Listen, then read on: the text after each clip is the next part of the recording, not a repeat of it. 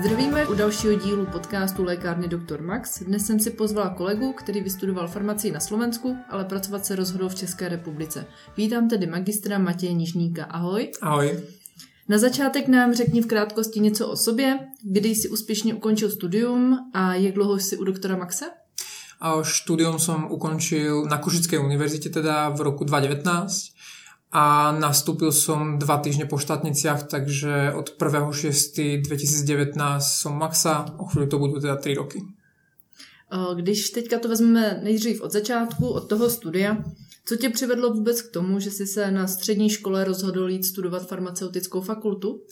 Mňa na strednej škole bavila biológia a chémia a tak som premyšľal, čo s tým. Úplne sa mi nechcelo ísť na nejakú pedagogickú, nechcel sa mi učiť tak farmácia bola nejaké logické vyústenie tohto, tohto procesu a rozhodol som sa pre ňu aj vzhľadom na možnosť uplatnenia.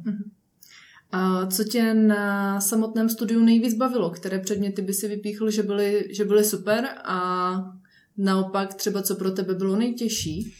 Super boli, alebo najviac ma bavila farmakológia, klinická farmakológia, to, to ma fakt bavilo a je to keď to človeka baví ako farmaceuta. Najťažšie, alebo najťažšia skúška bola jednoznačne z parazitológie, keďže Košická fakulta je spolu na univerzite s veterinou, tak tá parazitológia bola fakt náročná a bol som veľmi rád, že ju mám za sebou.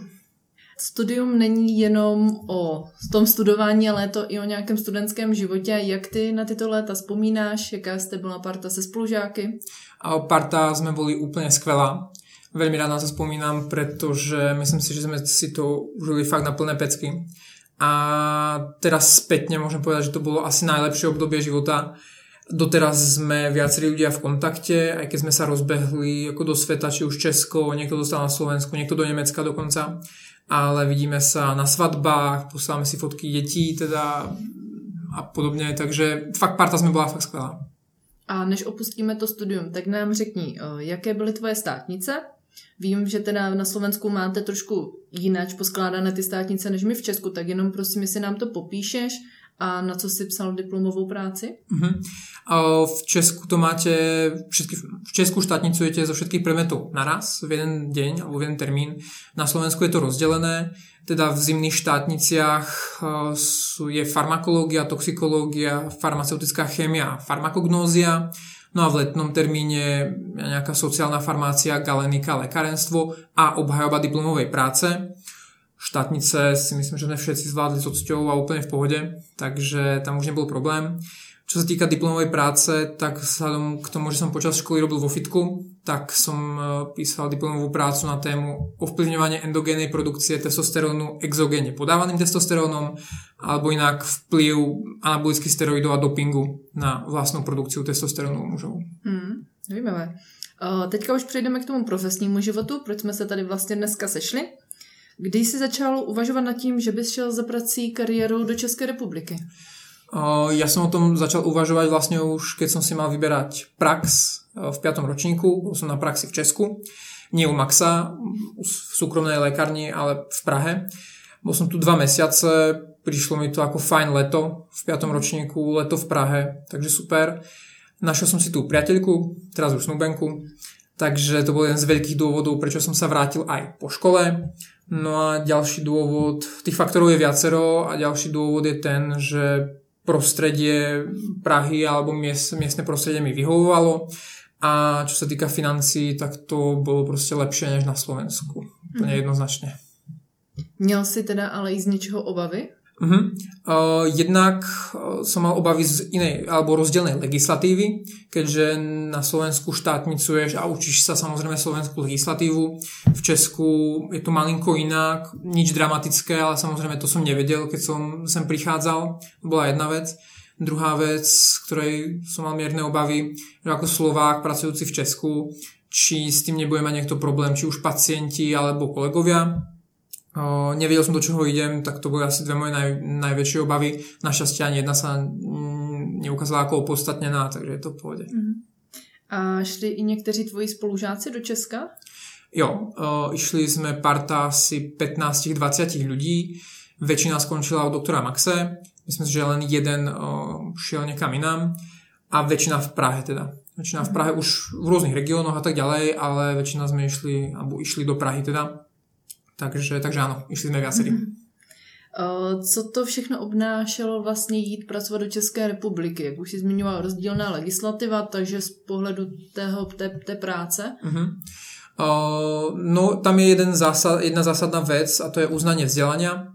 Jednak v Európskej únii je to bezproblémové, ale hlavne ešte ako sme zo Slovenska, tak je to fakt len formalita. Dodáte na ministerstvo zdravotníctva diplom, dodatok k diplomu, a to je vlastne celé. Následne majú nejakú niekoľko týdení niekoľko týždňovú lehotu na to, aby to vybavili. Máte vzdelanie uznané, idete sa zapísať do komory, no a ste plnohodnotný magister. Je to fakt len formalita. Takže není sa čeho báť. Ne, ne, ne, nič, nič viac ako nie je potrebné mm-hmm. dokladovať alebo nejak riešiť. To je mhm. všetko. Je nějaký rozdíl mezi lékárnou v Česku versus na Slovensku, protože se mě na to třeba studenti často ptají, když jsme mhm. teďka byli na Slovensku, tak jenom, aby jim to dokázal nějak popsat. Uh-huh. Uh, ja som v lekárni na Slovensku nepracoval nejak. Mal som tam len prax, plus samozrejme som v kontakte so spolužiakmi a kamarátmi, ktorí zostali na Slovensku, takže viem to porovnať skôr takto. No a samozrejme cez nejaké facebookové skupiny, kde je viacero slovenských lekárnikov a vidím, aké problémy riešia a neriešia. Pracovať v českej lekárni je jednoduchšie a je to hlavne z toho dôvodu, že nemusíme veľmi riešiť, či daný, keď vydávam nejaké generikum, či je o 100 korún drahšie ako to, čo bolo na recepte, alebo nie.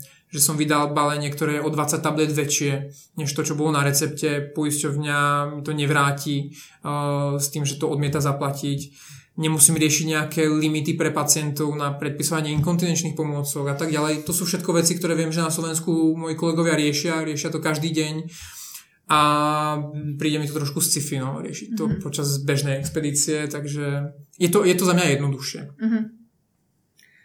proč si tehdy vybral právě teda lékárně Dr. Max? Bolo to hlavne z toho dôvodu, že chcel som začať, alebo chcel som pracovať niekde, kde viem, že tú prácu dostanem, bude istá, že tú výplatu alebo tú mzdu znova dostanem každý mesiac na účet v takej výške, aké sme sa dohodli. Viem, že niektorí kolegovia mimo sieťové lekárny a tak ďalej mali niekedy skúsenosti, že tú výplatu úplne takú nedostali, alebo s tým boli problémy. Takže v tomto mi Max prišiel ako dosť férový, dúfal som v to teda, teraz to môžem potvrdiť. Takže dostal som férovú čiastku za moju prácu a prišlo mi, prišlo mi, prišlo mi to fajn. Mm-hmm. Bol to veľký dôvod. O, to se týká toho, musel se přestěhovat do České republiky, schánět si bydlení, jak tady toto všechno probíhalo? Jasné. O, ja som išiel do tzv.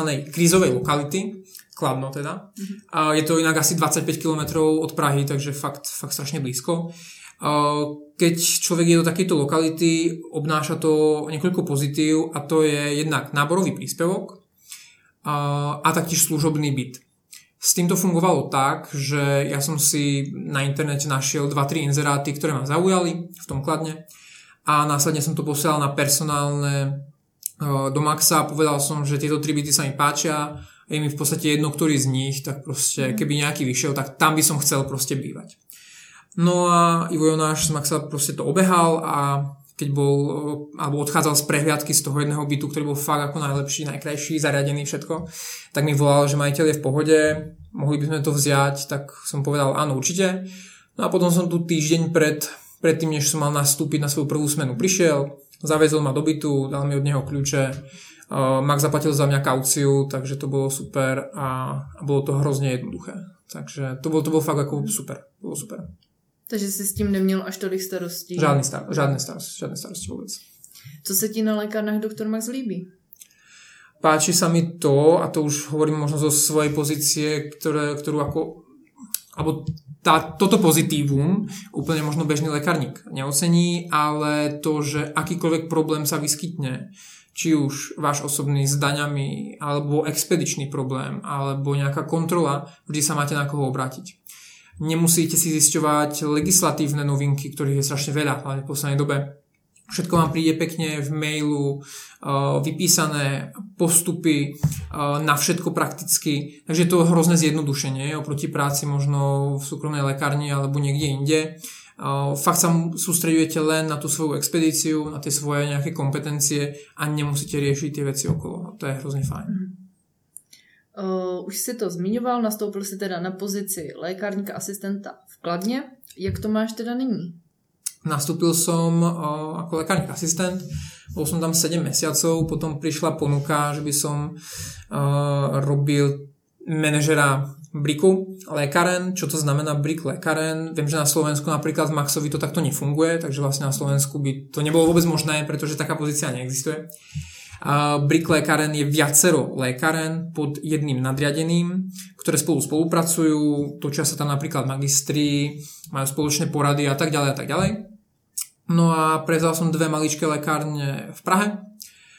To bolo teda pre nejakými dvoma rokmi a odvtedy, odvtedy som v tej Prahe zostal teda, ale pribudalo lekárni, boli väčšie a túto prácu manažera Briku robím doteraz.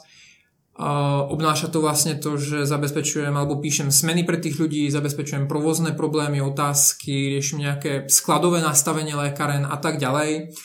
Ale samozrejme aj stále expedujem. Som klasický mm-hmm. lekárník, uh, takže som zatárou väčšinu svojho času. Mm-hmm. Je něco, co by si vypíchl, co tě na té tvojí práci nejvíce baví? Uh, najviac, ma baví asi, najviac ma baví asi to, že ty tie lekárne nejak nastavíš, to fungovanie, tých ľudí nejak namotivuješ ideálne, to je ten ideálny stav. A tie lekárne fungujú a tí ľudia sú vlastne spokojní, samozrejme každému vždy niečo vadí, nejaké drobnosti, ale v zásade sú spokojní s vedením, tvoje vedenie, tvoji nadriadení sú spokojní s tebou, tie lekárne fungujú a tá pozitívna spätná väzba je hrozne dôležitá. Tá je fakt, fakt hrozne dôležitá a to ma na tom baví asi najviac. Uh-huh. A naopak, co považuješ teda za nejtěžší? Najťažšie určite je práca s ľuďmi a to ani nie tak s pacientmi ako s tým personálom, pretože každý je, alebo všetci sme iní, ku každému je treba pristupovať individuálne, takže je to občas náročné, pretože tie ich požiadavky sa občas krížia a potom to musíte nejako riešiť. Takže tá práca s ľuďmi asi tá je najnáročnejšia, ale potom občas je fajn, keď eh, ti povedia, že sú rádi, že si ako ich šéf, tak to je, to je celkom fajn. Mm-hmm. O, ještě tady mám jednu otázku, na kterou se mě studenti taky často ptají ze Slovenska. Jak je to se slovenštinou? Je to překážkou při mm-hmm. práci? Uh, mám kolegov, ktorí celú dobu expedujú po slovensky a mám takých, ktorí celú dobu expedujú po česky a myslím si, že obaja sú s tým úplne v pohode. Ja osobne expedujem po česky, pretože niektoré pojmy proste nie sú rovnaké. Napadlo mi teda plus gear a puchejč. Mm-hmm. A je možné, že pri popisovaní problému alebo liečebného postupu z mojej strany by to ten pacient nemusel úplne pochopiť správne. Mm-hmm. A to je to riziko, ktoré si hovorím, že to postupovať nechcem, takže pri expedícii hovorím po česky, ale znova hovorím, mám kolegov, ktorí hovoria po slovensky a sú s tým úplne v pohode. Mm-hmm. Takže je to individuálne. A ty si říkal, že jsi teda z Košic, což už je poměrně daleko. Dostaneš se ještě domů, případně jak často? Mm-hmm. Ja domov úplne často nechodím, tak 3 4 krát do roka. Nie je to však preto, že by som nemal tú možnosť, je to proste preto, že už tu mám kompletné zázemie a už vlastne domov tak často nechcem ani chodiť. Takže nie je to o tom, že by som nemohol, ale mám niektoré dievčatá makistry, ktoré chodia kľudne každý mesiac na nejaký predložený víkend, štvrtok večer skončia smenu o 6. nasadnú na nočák regiojetom, na nočák regiojet, sú doma proste v piatok ráno a vracajú sa niekedy buď v pondelok večer alebo útorok. Takže kto chce, tak cestuje často a kto nechce, tak nie. Ja nie. Tak a teďka bychom se ještě dostali k tobě, ať se o tobě dozvíme něco jako o člověku, nejenom vlastně z pozice toho lékárníka, tak už se to vlastně nakousl. Práce s lidmi může být náročná, takže jak relaxuješ po čase strávené v lékárně, hmm. u čeho dokážeš vypnout? A relax je hrozně důležitý, takže uh, úplně najradšej si niečo dobre prečítam, po prípade idem na nejakú turistiku, teraz sme sa vrátili z Talianska, z dovolenky, takže turistika, skaly, šport, tak asi, asi to je naj, najväčší relax. Mm. A ještě takhle tematicky, jak vypadá tvoje domácí lékárnička? je plná kompletne všetkého. Takže tam sa môžeš vyliečiť zo všetkého proste. A, tak už se blížíme do závěr, na závěr. Měl bys pro naše posluchače nějaké sdělení, co bys třeba vzkázal studentům, kteří uvažují o práci v České republice? Určite, určite nech to skúsia, pretože ja som aj do Česka išiel s tým, že vrátiť sa môžem vždy. Doma to zázemie máš, takže myslím si, že ťa rodičia nevyženú asi. Ale asi by ma hrozne mrzelo zostať doma, neskúsiť to a potom si to niekedy vyčítať, že tyjo, mohol som to tam skúsiť, mohlo to byť super a ja som zostal tu. Vrátiť sa môžeš vždy, takže myslím, že nebude dôvod, ale môžeš a určite to treba skúsiť. Super, já moc díky za tvůj čas, že jsi za náma přijel, já se taky loučím a měj se pěkně, ať se daří. Ďakujem, napodobne. Ahoj.